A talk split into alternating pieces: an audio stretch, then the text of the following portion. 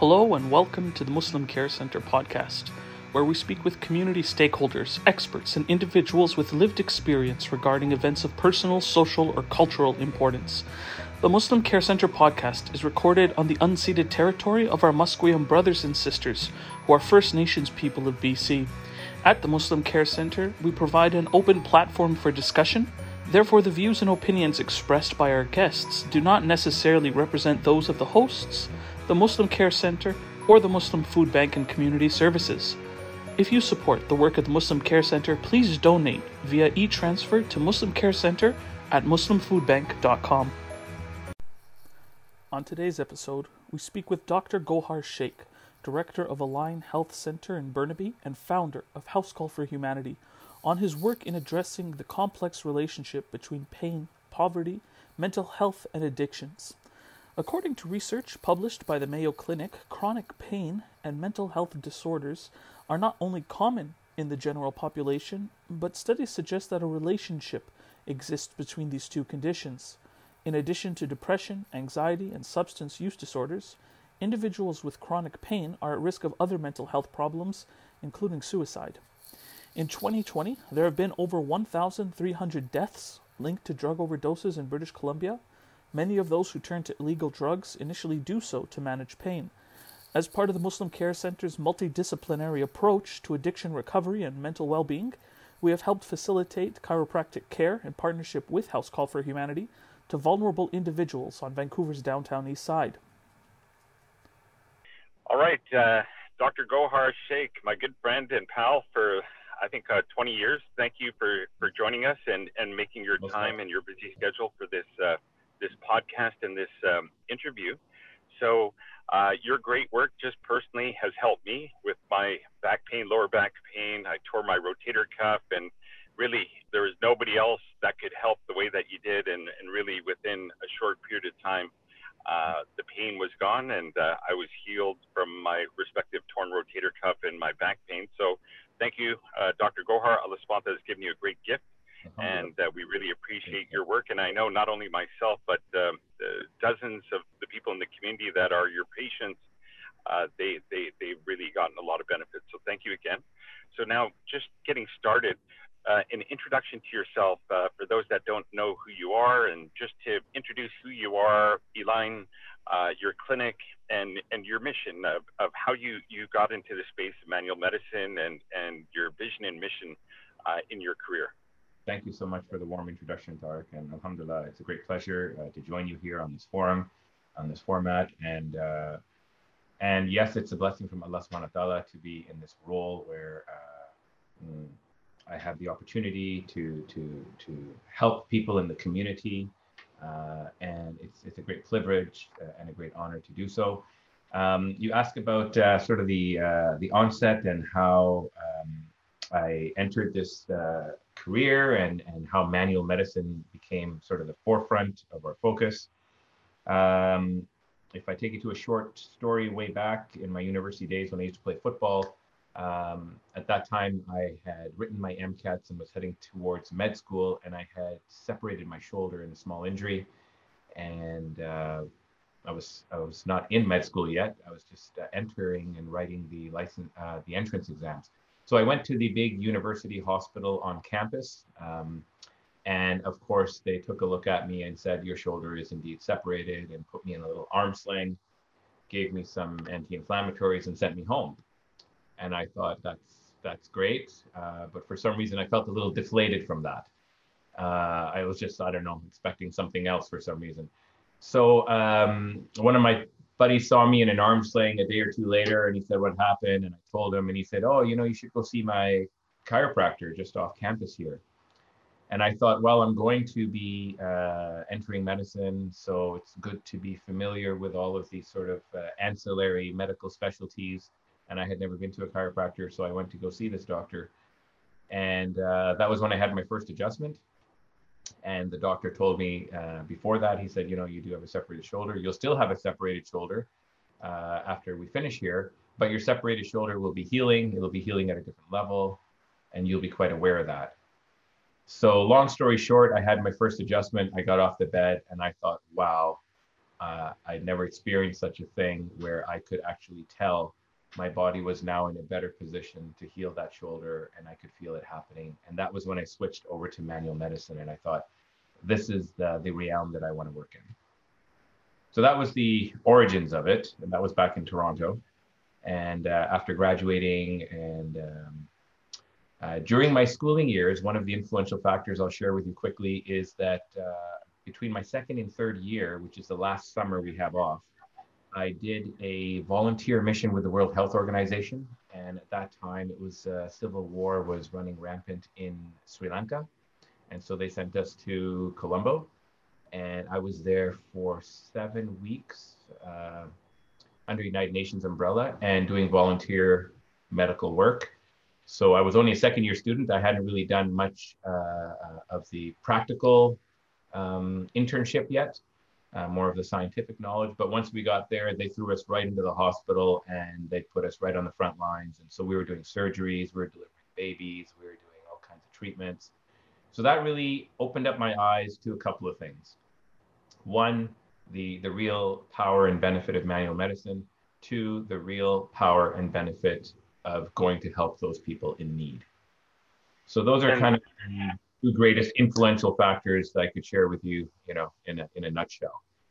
And, and, and one is obviously to have a powerful modality to help alleviate people's physical pain, their physical pain, their back pain, their, their posture, their, and, and a lot of people, especially outside of North America in developing countries, uh, when they develop a, a certain kind of um, improper posture or back pain, they think that that's it. Uh, either go for surgery or heavily medicate with pharmaceuticals. And a lot of people do that here as well. And so a lot of destructive tendencies when people are in physical pain is uh, alcohol and drug addiction and these type of things. And so pain is really uh, uh either physical or emotional pain is is masked by by addictive behaviors and affecting people's mental health. And anecdotally, uh, I know with your work, you've treated thousands and thousands and thousands of people throughout your career. And so maybe just getting back to pain specifically and sure. just here, here in North America and, and in your clinic you in Burnaby. You jumped right into it, uh, Tarek. You jumped right into the, the thick of it.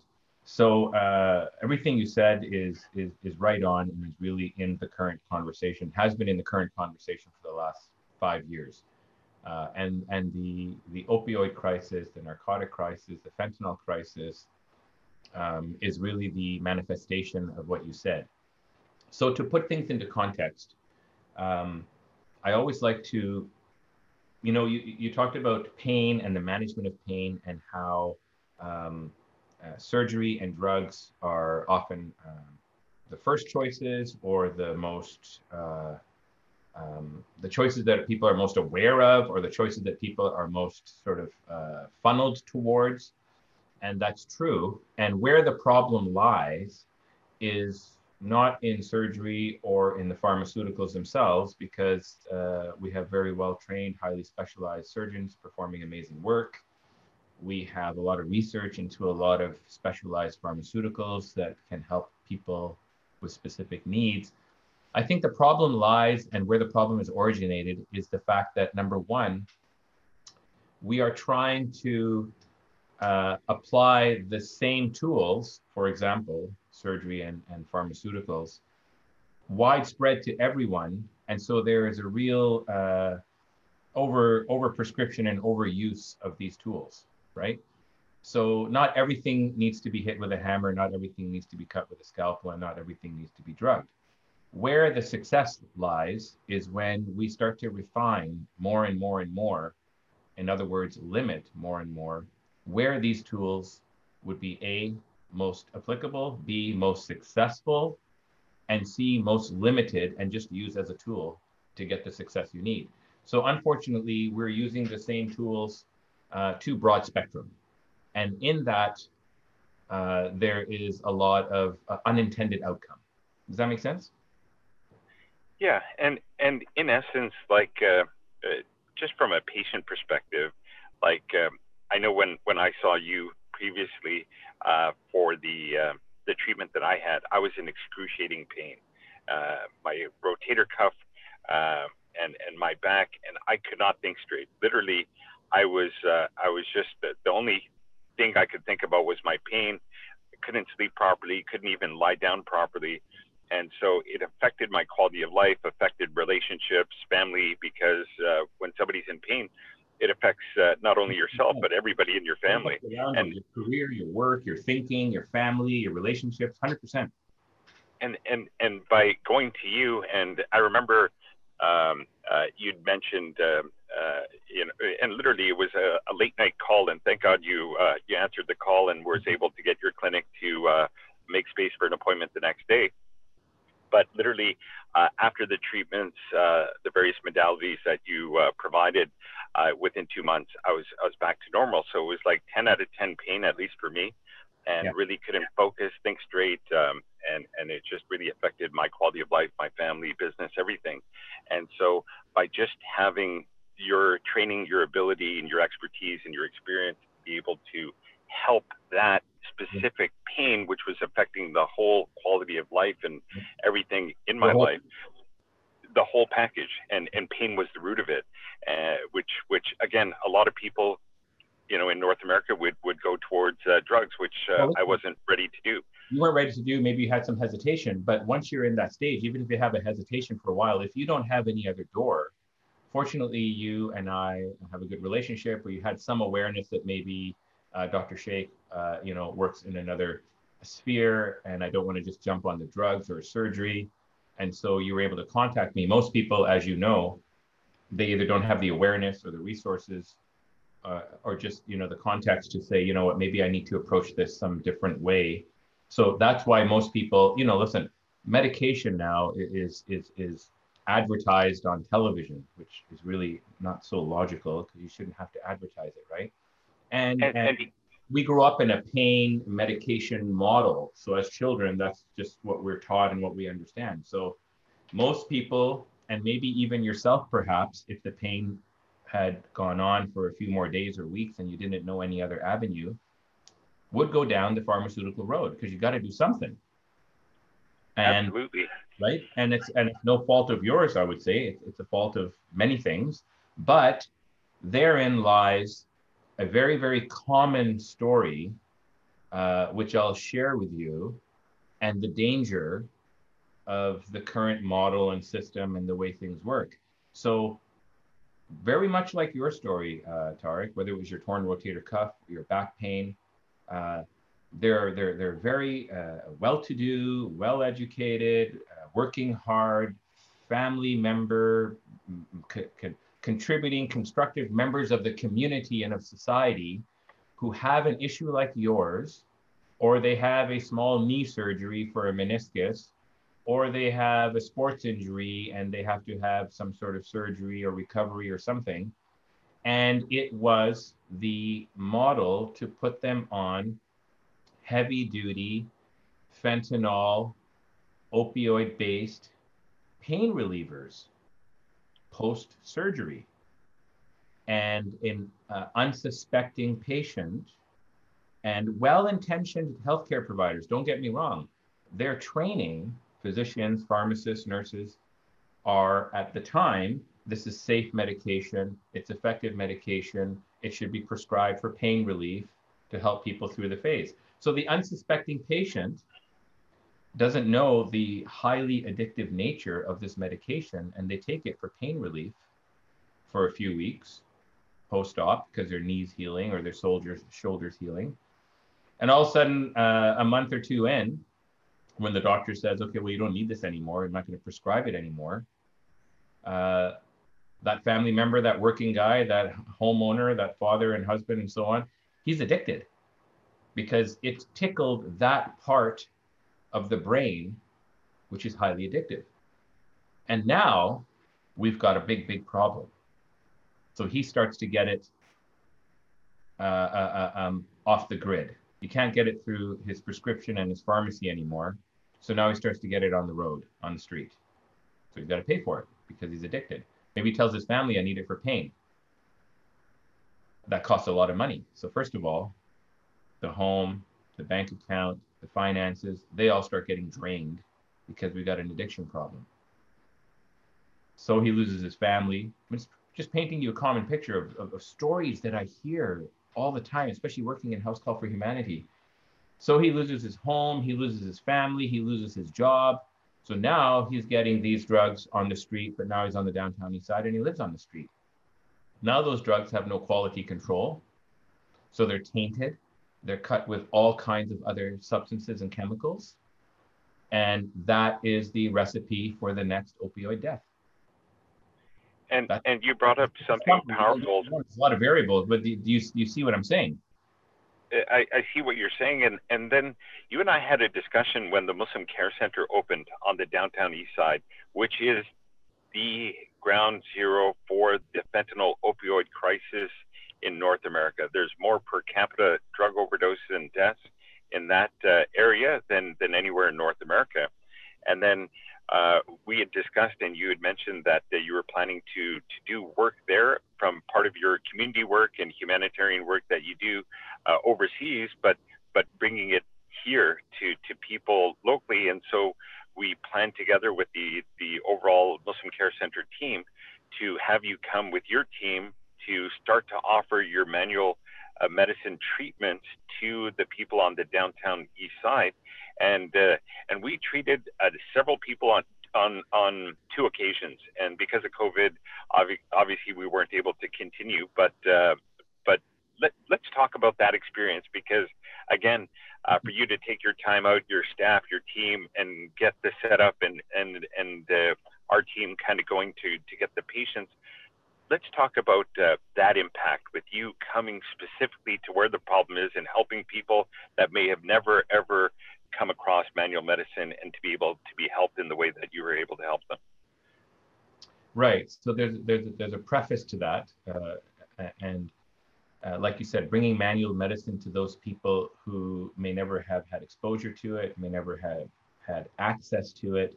So the preface to this is that, like yourself, with your shoulder rotator cuff tear and with your back pain, uh, thankfully, most of us and members of our community are uh, um, established and have the means and resources that we can seek out um, some treatments or therapies if they're going to benefit us and even if they're going to cost us. Um, but a vast majority of uh, the needy population do not have either access, awareness, or the means and resources. So House Call for Humanity started out with a couple of different premises. One was that manual medicine because it's not fully funded, um, needs to be uh, more accessible to those people who could benefit. So people who don't have uh, um, the financial means, transportation, uh, extended health insurance, and stuff like that, they just don't have access. So, so House Call for Humanity was to bring manual medicine to those people who can't access it. Secondly, by going there and bringing it to them, we start to learn that uh, very much like the, the House Call for Humanity medical missions we did overseas in, in Pakistan and other places, uh, people in rural villages, people who are poor, people who don't have access, um, they are uh, absolutely, uh, you know, uh, blown away by the results and the response to treatment because they don't have awareness access or context to what med- manual medicine can do for them. So they almost don't have any expectation. And when uh, a serious problem that's causing pain or dysfunction or inability to be mobile and independent uh, resolves, uh, people's pain goes down. That's the first thing. I know that's the focus here. Pain is a big thing because that puts them in a different category. But not only does their pain go down, as their function improves or their mobility improves and it improves from the inside out, their self-esteem starts to improve. They almost, you know, you what we watched when we went to the Muslim Care Center and did these uh, medical camps there, providing manual medicine with the team. We watched people stand up and say, "Oh my God, it's the first time I could feel my body again," or "Oh my God, the pain feels so much better." and it feels like it's real. It's from the inside out instead of I'm just numbing it from the outside in. So those kinds of comments, yeah, go ahead.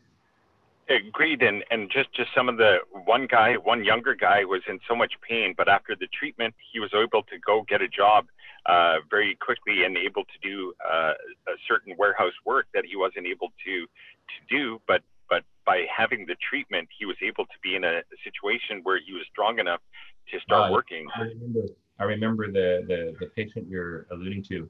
Uh, it was a young guy who came in. He was hobbling. His one leg wasn't functioning so well and he said, and he was he was clean for the recent six weeks.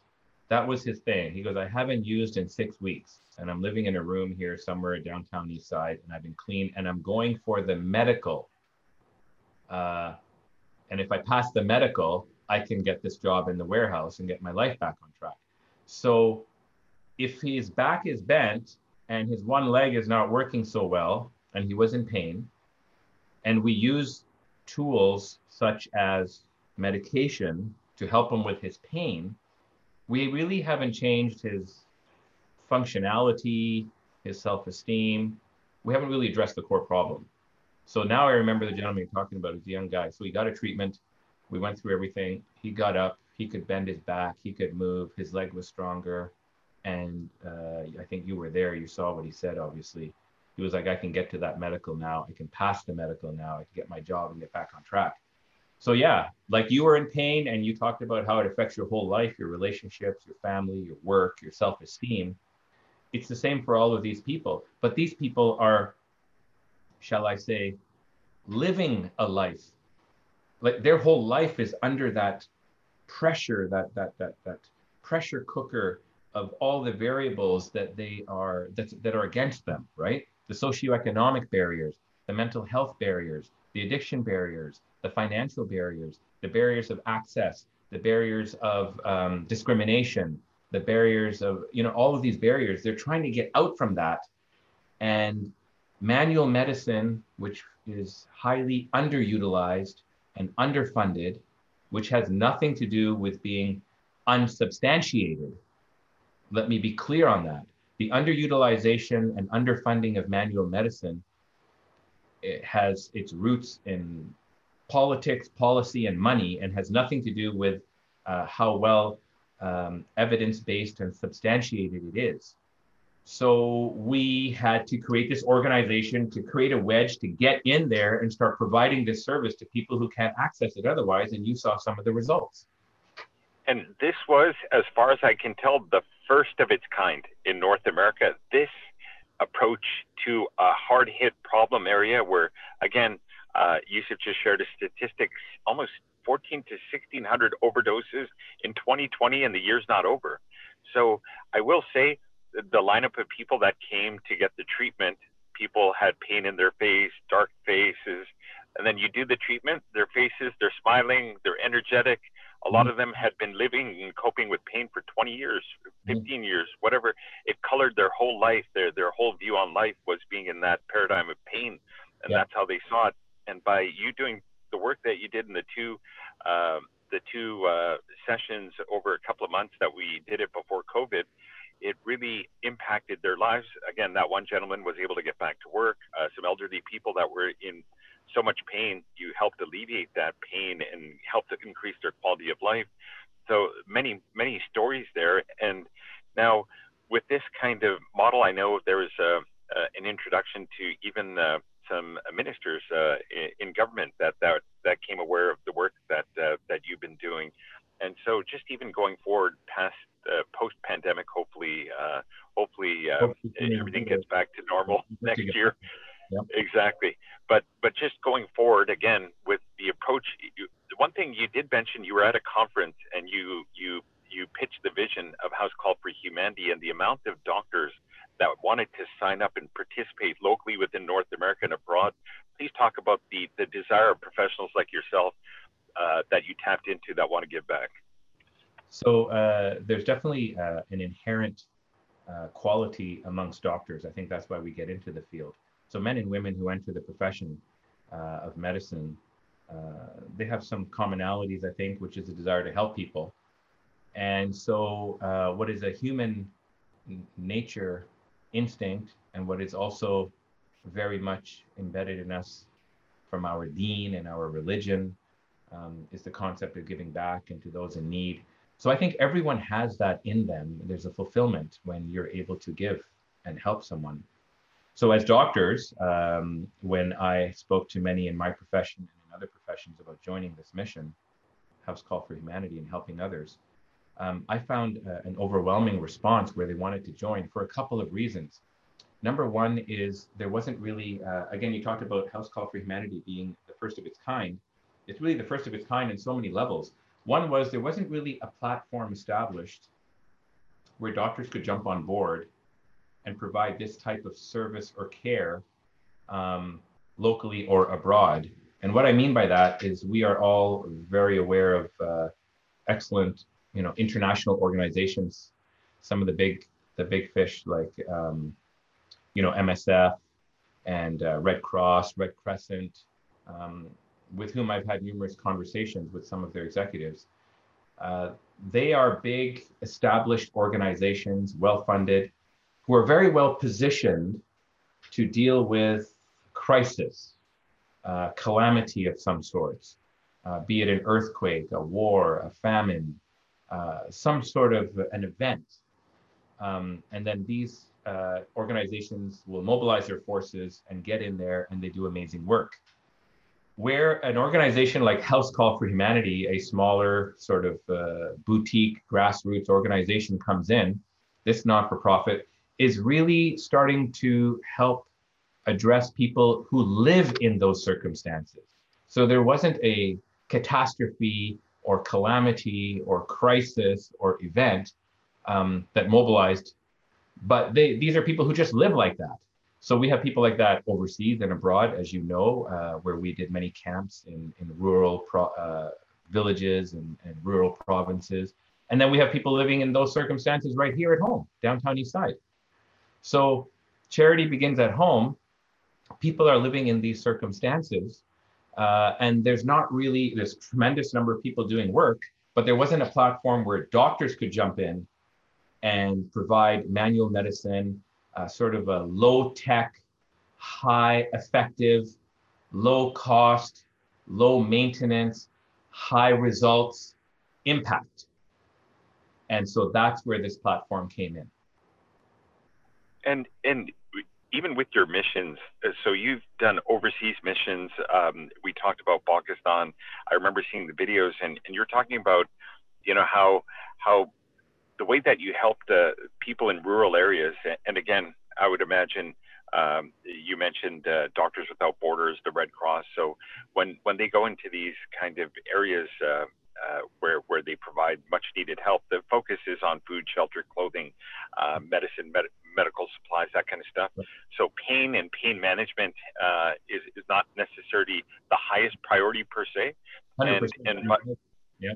but but but what you said by by uh, doing the treatments that you did in these rural villages that would never have access to your type of treatment literally lives were changed. Could you just just for that overseas experience and those those anecdotal stories of the patients that you treated in the villages and how their lives changed? Okay, so um, first let me uh, commend you on your uh, interviewing skills, Tarek. You've come a long way. Uh, your your questioning is right on the point and right on the money, and you cut right to the chase. So what I was going to say uh, to your question is that uh, you are right. Uh, the uh, tremendous and important and necessary and valuable services that organizations like MSF and Red Cross and Red Crescent and many other uh, international aid organizations provide, generally speaking, uh, in a broad sense, are for those emergency type of needs. Um, and pain management and alleviating pain, just like you shared with us your personal story when you were in pain, it affected your work, it affected your uh, thinking clearly. It affected your relationship at home with your children, your wife.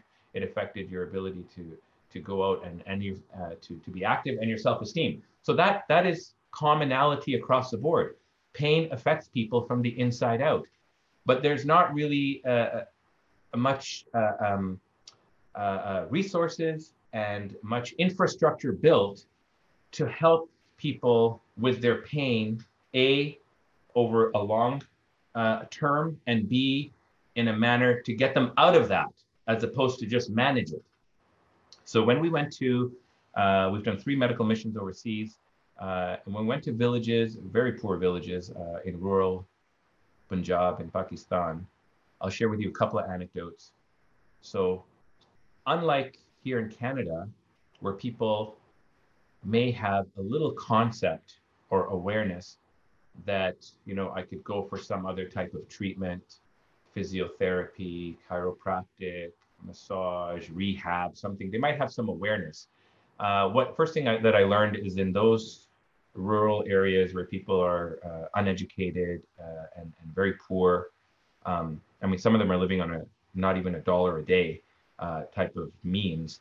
Um, they don't even have a concept. There's no context in their mind that there's such a thing as someone could do rehab or physio or chiropractic or manual medicine that it might benefit them. So first of all, they don't even have an awareness of that. So in, in that regards, there's no expectation. They don't even know it. Secondly, they don't have the means, they don't have the resources, they don't have the funding, they don't have the access. So all of that put aside, when we went in there with our team and start providing treatments, what I learned was, I'll give you two anecdotes. One was the lady who, much like you, had in a shoulder injury.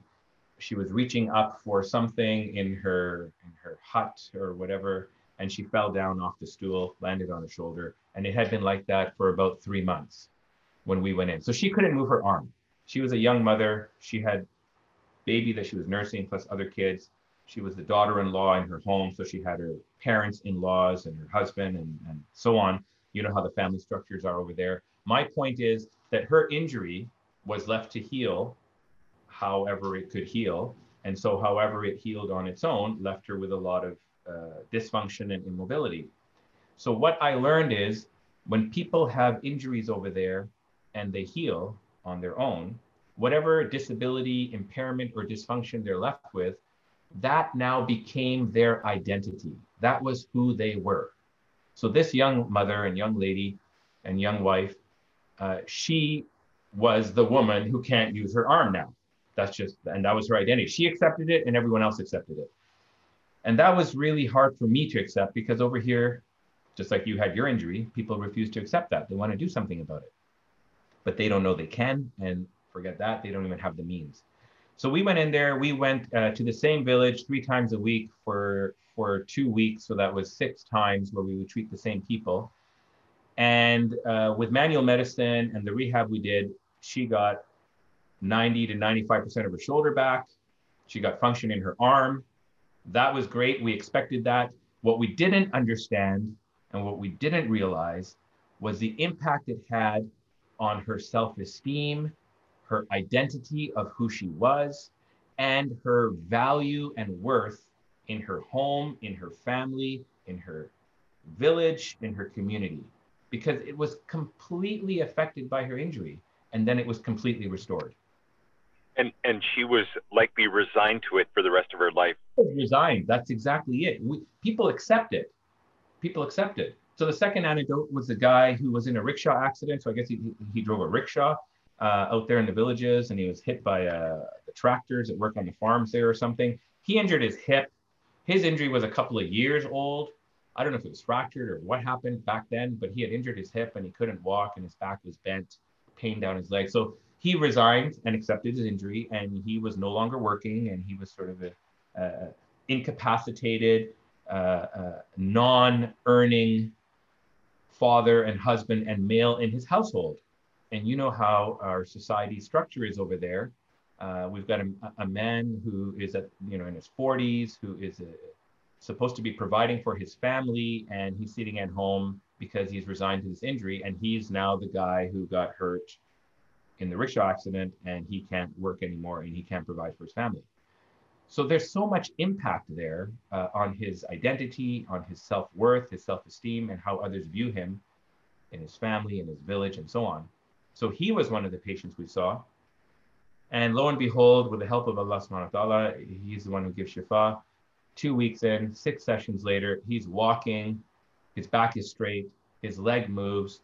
He was telling us he's going that day with his brother to go and get another rickshaw and get back to work. And this was after two or three years. So the impact is uh, an astronomical ripple effect in areas we don't see.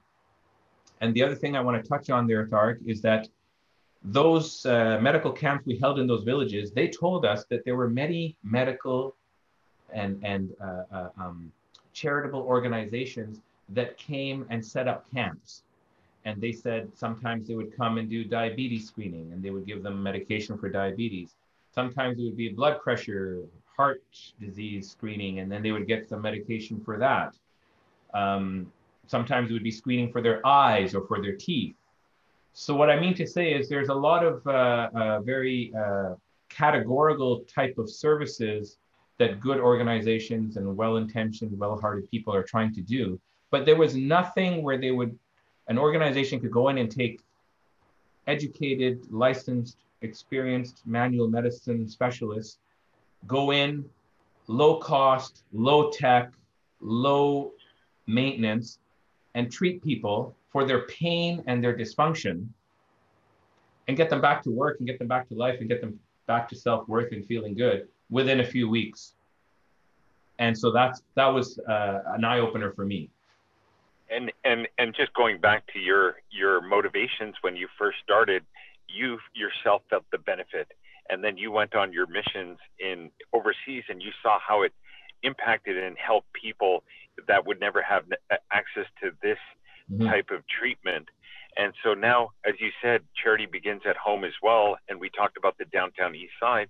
Now, uh, Aboriginal communities and uh, First Nations, and because of systemic racism, uh, alcoholism, uh, drug abuse, because of systemic reasons and and uh, generational uh, systemic racism, mm-hmm. where this type of physical treatment that that you provide so let's talk about First Nations, and I know you've assembled an impressive team uh, with with a, with a very um, strong mandate for Canada and going forward after the pandemic. So please do discuss the our First Nations community and neighbors. Well, the the our neighbors and our brothers and sisters in the First Nations, uh, you know, medical research, uh, statistical research um, shows that uh, there's a big gap, social gap, uh, amongst the general metrics in society and our First Nations communities, right? There's a 2001 census that said that average, this is 2001, so I know it's 20 years old, but at that time, average individual income in the population was almost $30,000. And uh, for someone who is of any Aboriginal ancestry, it was 19. That was at that time. And for someone living on a reserve, it was 14. So the average income for someone who was living on a reserve versus someone in the general population is half. That's just a start. But forget about that. Even those people, as you said, because of systemic mm, discrimination and racism that's kind of built into institutions that we're starting to just explore now, um, they had and still have an uphill battle in almost every sphere of society. So, one of the biggest ones that affects them, of course, is access to healthcare not just because many live in remote communities or on reserves, um, but even those who live in the city, um, access to healthcare, the appropriate healthcare, um, healthcare that's delivered indiscriminately. Um, these were big challenges. So, of course, when we went in with our team uh, providing manual medicine, um, you know, we're looking at everyone equally. You know, everyone has challenges, and everyone is coming from a, a, a position of of need. So where where I and our medical team can go in and provide these services, we're not uh, discriminate in any way. So all of a sudden we see people who uh, in our First Nations community who were very much used to be being treated differently um, in many um, services where they're being provided, they're being treated equally and they're, you know, their thankfulness and they can feel the genuineness and the sincerity of the doctors delivering the treatments. Um, that was over and above the medical results they got. And in terms of your team, maybe if you wouldn't mind talking about your team, like the actual uh, team members, just like yourself, with with uh, uh, a professional background and experience like yourself, that you've been able to assemble, and then others uh, from uh, a governmental or kind of um, talent that can help all the multiple aspects to really uh, start to get House Call for Humanity and this much needed service and treatment out to the vulnerable populations throughout North America and potentially the world. So let's talk about the team. So our team is, of course, uh, the core of the team and the, uh, the, the backbone, pardon the pun, of the team are medical uh, manual medicine specialists, right? So we're talking about first and foremost chiropractors because they have the highest degree of uh, education and training in manual medicine. And then we also talk about uh, physiotherapists, uh, osteopaths, physiatrists, so people who are specialized in manual medicine. So that's really the core of our team. And as we started to embark on these missions, we have other healthcare uh, uh, uh, specialists who also want to contribute and join in. So whether they were dentists, whether they were medical doctors uh, who are general practitioners, whether they're medical doctors who might be orthopedic surgeons or diabetes specialists, um, we have had all of those types of, um, of professions and specialists join our missions where they understood that the core of our influence was manual medicine to help people out of pain and to regain function and, and thus regain um, their esteem and their influence in all those spheres of their life. So these other specialists would also come on board and provide uh, some screening or some uh, treatment or some um, effectiveness in their area of specialty. Um, so what I what I'm trying to allude to is that the the crux of it is we have uh, chiropractors, men and women, um, of all different uh, ethnic backgrounds. We have uh, you know people like myself of South Asia. We have Asians, Chinese. We have of course local and Canadian. We have First Nations.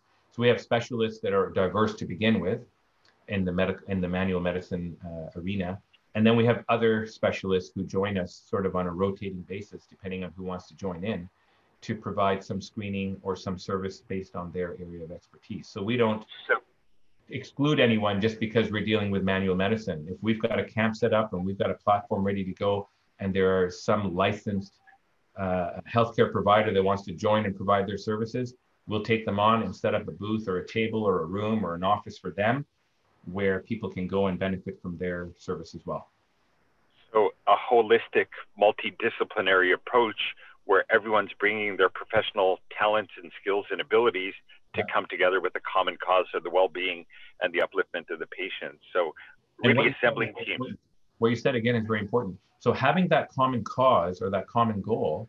So, keep in mind, and this is kind of how my clinic is set up, uh, which you've attended uh, here in Burnaby. Uh, what you just talked about, I just want to touch on. So, so very the, the common multidisciplinary model is like the common multidisciplinary clinic. And what I mean is we got a reception room with a receptionist and a bunch of chairs, and then you got a long, narrow hallway with a bunch of doors. And this door is one specialty, and the next door is someone else, the next door is someone else. You got all these doors, and the patient goes in one door and the door is closed, and they receive that service. So there's no collaboration, there's no integration, and there's no real common uh, uh, um, intent or model or philosophy behind what's going on. Although many of those clinics are called, you know, integrated medicine, they're really not. So that was what I avoided in our clinic, which has, as you've seen, a round or circular design. There's no narrow hallway with a bunch of doors, and everyone is truly collaborative understanding the main mission is to help people to live a full lifestyle and a full functional lifestyle. So same thing when we did our missions, we didn't want to bring on all these specialists who do different things and do very good work without putting it underneath an umbrella where it was going to be truly collaborative and everyone had the same intent and function and, and objective in mind. So whether it was a dentist, whether it was a heart specialist, whether it was a, a, a um, obstetrician, gynecologist, or whether it was a cardiologist, we've had all of these people join us. They understood that the main focus of this, the intent and the philosophy, was to help people to regain their function, their self esteem, to understand that their health really begins from the inside out and doesn't need to be uh, fed them uh, from the outside in. And so everyone worked in that sort of uh, context. And that made a big difference, Tarek. It made a big difference to people's response to treatment, is how they perceived it. Absolutely. And and now with with the the COVID 19 epidemic, and obviously a lot of our missions were done before the pandemic. And yeah. right now we're seeing skyrocketing um, you know, mm-hmm. mental health issues, drug and alcohol addictions, because people are isolated. There's no more social connection the way it used to be. Even now, we're under lockdown in, in, in, in British Columbia and families can't visit. That social outlet is not there. So, and the physical touch and, and, and even to get treatment. So, how have you found within the context of the pandemic uh, to, to still help uh, people uh, in the midst of all these challenges we're facing? Well, first of all, chronic pain and mental health are, are, are, are very much uh, intertwined and linked. There's uh, much uh, valid medical research and statistical analysis linking chronic pain and poor mental health. So here we're starting with that to begin with, and then the COVID crisis is just, you know, put on another layer on top of it that's hard for people to escape now. So the mental health aspect of this has has just hit those people who were already hard hit. It's hit them the hardest. It's hit them more than the rest of us who have coping strategies, coping resources uh, to our avail. So we've been bombarded with requests and and um, as to when we're going to resume the camps. Uh, people are understanding that in this epidemic, in this pandemic, why we're not down there doing the work that needs to be done at this time. Um, but I know the need has gone up, and I think our our, our brothers and sisters who work in and specialize in mental health will tell you in more detail in in which areas it has affected people. But I would say, in my experience and what I've seen, is obviously one is loneliness. One is uh, where people feel disconnected to even the small amount of support structure they had, whether it was the local social housing or social help uh, uh, office, whether it was people like us who would go down and provide services. So many of the, the little strings of social support that people had who were already hard hit have been cut during this pandemic. So I feel for those people, I pray for those people, and I can't wait to get back down there with our team and roll up our sleeves and start helping them. Um, but I know that the mental health uh, um, statistics have gone up tremendously, and uh, we have a lot of work to do. Absolutely, and uh, you know we're looking forward that hopefully with the vaccines that are coming out for COVID, um, hopefully this this coming uh, spring summer, maybe some semblance of normalcy will will come back. The missions locally and abroad can continue.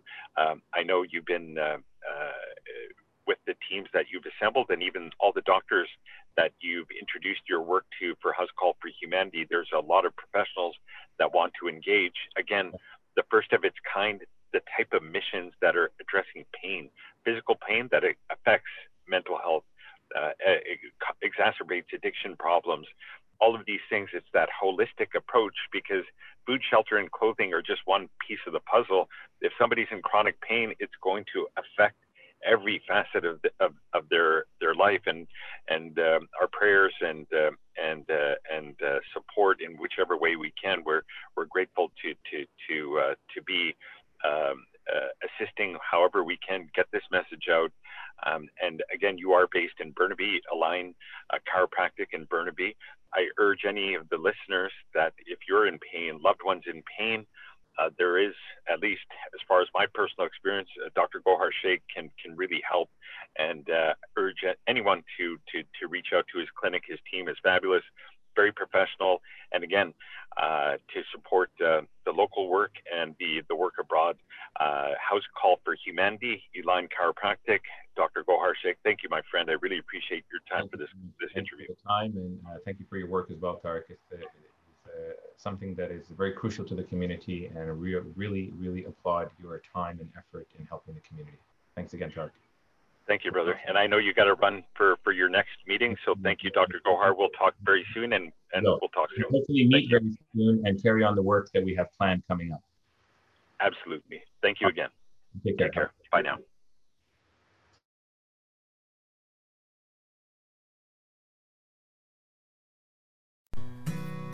We hope you have enjoyed this episode of the Muslim Care Center podcast. Please like, share, and subscribe if you support our work.